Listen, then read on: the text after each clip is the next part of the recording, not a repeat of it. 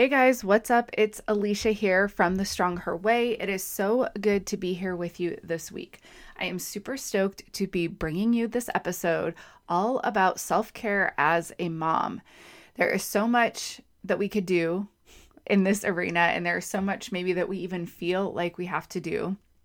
I also know that there are a lot of us moms who maybe feel like self care is a little bit selfish, or we just don't feel like there really is enough time to even just kind of pause and do those little things for us that we know would kind of fill the cup, would maybe top it off. And so that is what this episode is all about today. It's an interview that I did with a friend of mine a while back, and we are just now getting out to or getting around to bringing it out for you.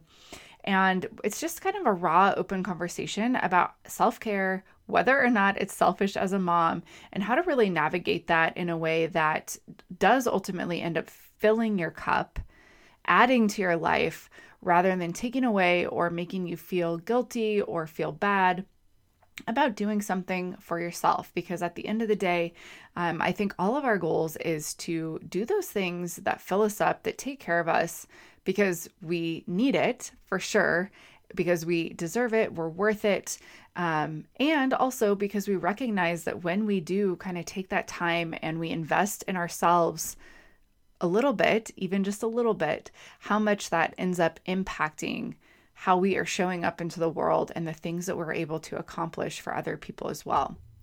So, just to kind of preface here, we are kind of coming in sort of like a fly on the wall into a conversation that I had with my friend, um, like I shared. And so, you are really just kind of getting this raw, sort of behind the scenes conversation um, where we really kind of talk about, you know, shifting the hats throughout the day that we're wearing, um, how exhausting that can be to kind of go from maybe one role to the next, to the next, and just how much, you know, we really do need to kind of pause and make sure that we have like a wide variety of tools that we're using when it comes to self care. So let's get into the episode.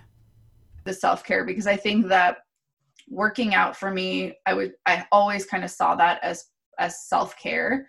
But I think that for a long time, that was really the extent of it is it was like, oh, I'm, so, you know, I'm doing self care. I got my workout in and yes, that's a component of it, but if that is your only source of self care, when you get injured or when you get sick or when the gyms close down, then what do you do?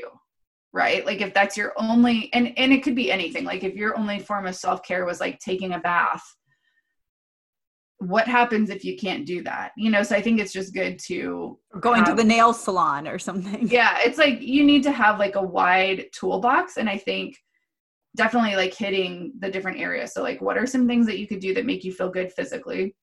What are some things that you could do that make you feel good mentally? What are some things that you could do to kind of take care of your emotional health, your relational health, and your social health?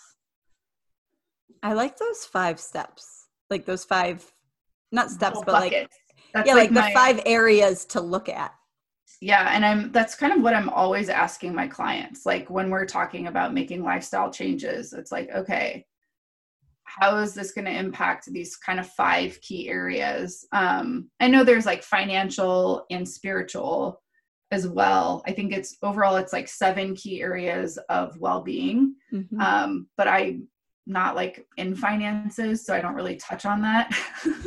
I agree. Not my forte. Yeah no, I'll leave that one to the people that actually deal with the finances. Right, right. I think a lot of people um, think when you say not you, but you know, when one says self care, it's always comes at least like the people I encounter, and and like you said, like I think it falls on moms because we wear so many hats that that's the last thing on the list. You know, where where's the self care hat? where does it fit into all the other hats we wear and i think we take that for granted a little bit before we become moms.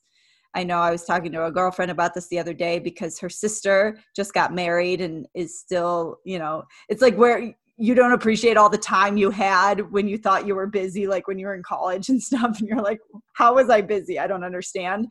And we take that for granted a little bit and i don't even know if people realize how much they lose it when they become moms like i think it's such a seamless transition and such a natural transition away from it because your I think your biology changes a little bit. Mm-hmm. And so you're automatically on this, like, I have to do X, Y, and Z. I have to care for my child. I have to be a wife. I have to do these things. And it's just not even in your head that that's a thing to Yeah. do. But I think that when when I talk to other moms and stuff who who struggle with self-care, one of the things that always seems to come up is the mom guilt, but they always also think that it is um fitness related. Like well, Mhm. well i can't get up and work out in the morning or something. And i'm like that's not like that's self-care for me maybe or for whoever but that doesn't mean that that's what you need. Or i have another friend who i'm all about like spa nights at home spa nights and i give myself a facial and pluck my eyebrows you know and paint my nails and it just feels good to do that sometimes you know? And my friend she can't do that because she has really severe eczema. And so she's like i can't use any of those products. So it's not like an enjoyable experience for me because it makes her skin act up so bad. But for her doing arts and crafts and having mm. some kind of like art project that she's working on is her self-care and her me time you know and that was kind of eye-opening for me a little bit too. But there's so many different ways you can fit self-care into a day and it doesn't have to be like okay husband you're on kid duty and i'm having this time and i need one hour every day to do whatever you know like it doesn't have to be like that. Yeah, I um I think it's really similar to kind of my philosophy on like nutrition or fitness or something is that it needs to fit within the context of the rest of your life. yes Right? Like it needs to be kind of the seamless transition of um you know where it's not like setting aside a whole day and like having to arrange a sitter or having to make sure that your husband's going to be home so that you can like spend 8 hours on yourself. Um but but for somebody if that's what works and that's how it works for your family, by all means do that. Um but I I'm a huge fan of like finding little pockets of time. You know, even if it's 15 minutes before the kids get up and you get to have your coffee and it's hot and you don't have to listen to mom mom mom that's self-care like can you sacrifice 15 minutes can you turn tv off can you turn your phone off 15 minutes earlier at night so that you can give yourself that gift the next day right? And i think when we really look at self-care we need to ask ourselves like am i doing this and is it filling my cup? Is it recharging me? Is it making me a better version of myself? Or is it kind of like fake self-care? Like watching TV. Yes, I get, I mean, I'm the same way where it's like, I need to sometimes just turn on the TV so that my brain, I stop thinking, I stop, you know, doing the things. But does that make me feel the same way as like going for a walk or reading a book or drawing or doing something else? No, it doesn't. Like, I definitely feel way more recharged when I do something else. And so, I guess, you know, like, whatever it is that you're saying is your form of self care, like really take a look at that and ask yourself, does this actually make me feel recharged and make me feel better? Or when I'm done, do I kind of have the same stressed out, overwhelmed, exhausted feeling that I did before?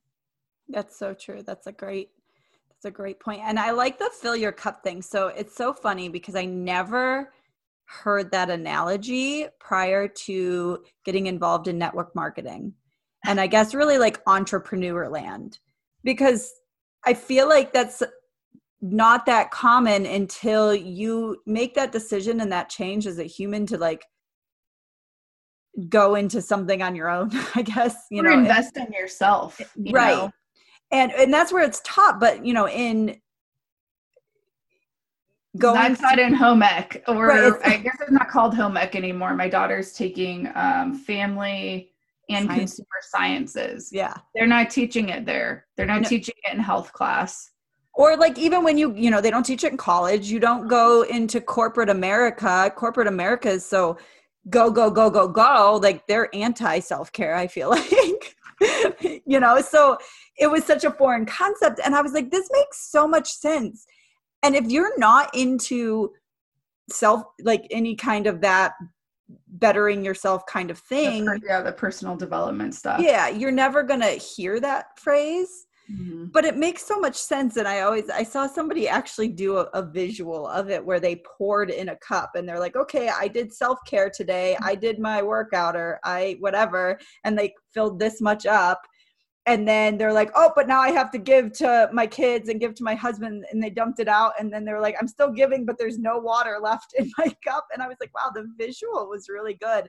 And then she did a visual where it was like, okay, I did this and I colored and I turned off social media and like until it was overflowing and that concept of overflowing. So I just wanted to put it out there with that visual because that was so telling to me of like, oh, that's what it means when you fill your cup. It's you you can't just do one thing one time Mhm. and say, "Oh, I did my self-care for the week" because 5 seconds later that self-care is out the door. Mhm. especially with all the responsibilities we in general have in life um, Yeah. and as adults so And I I think as think as moms, we or like as women, I feel like it sort of is conditioned and things might be changing a little bit now. Like I definitely think the way that my daughter sees me take care of myself is way different than I ever grew up seeing women in my life taking care of themselves. Um, but I think that by and large, kind of the script that we are raised with as little girls and then turning into women and then turning into moms is that it is our job to nurture and to take care of and to kind of make sure that everybody else always has what they need is without you know isn't wanting isn't whatever. And so I, I think that for so many women it can be really easy to just kind of you know be pouring it out all day in everybody else's cup and then your cup might get a little bit of a splash here or there.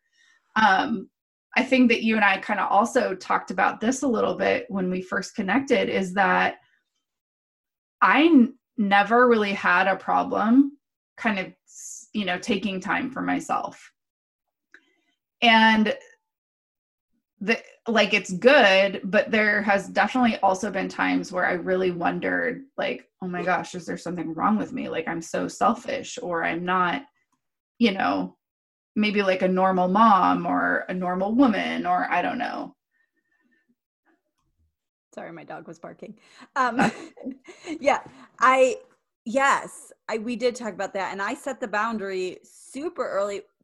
Thankfully my husband was really receptive and okay with it and i think that sometimes even our spouses are raised not seeing women taking care of themselves or their moms taking care of themselves. So it's equally they just have an image. It's a preconceived notion of what motherhood is supposed to be and what you're supposed to how you're supposed to live. But i did set that standard like you said up front. And i agree that there ha- were times and there was definitely times when i just felt like i was missing out. And i really went through this struggle especially early on when my kids were little like babies that if i went and did something and i wasn't around them i was going to miss out on something. And i had this fear of missing out and i still struggle with that. I'm like okay i need to go do this but wait you're going to go for a walk? What if i miss something? What if something happens that i want to know about? What if somebody falls? Like fighting that urge to like everything's going to be okay and Mhm. And i'm not anything i miss like is not going to be that big of a deal right. know. and i think that that was i mean that was a big part of why i stayed home too initially because i didn't want to like miss the first steps. I didn't want to miss what if they do the something for the first time. I was just always a fear i have a fear of missing out. Almost. Hardcore right here. That's me. It wasn't a thing back in the day but that's me. Um but so i had to push that aside even though i knew the importance and i said up front i, I will have mom's nights because i need that for my own mental well-being and i will take certain times to do certain things or to shower or whatever it may mm-hmm. be.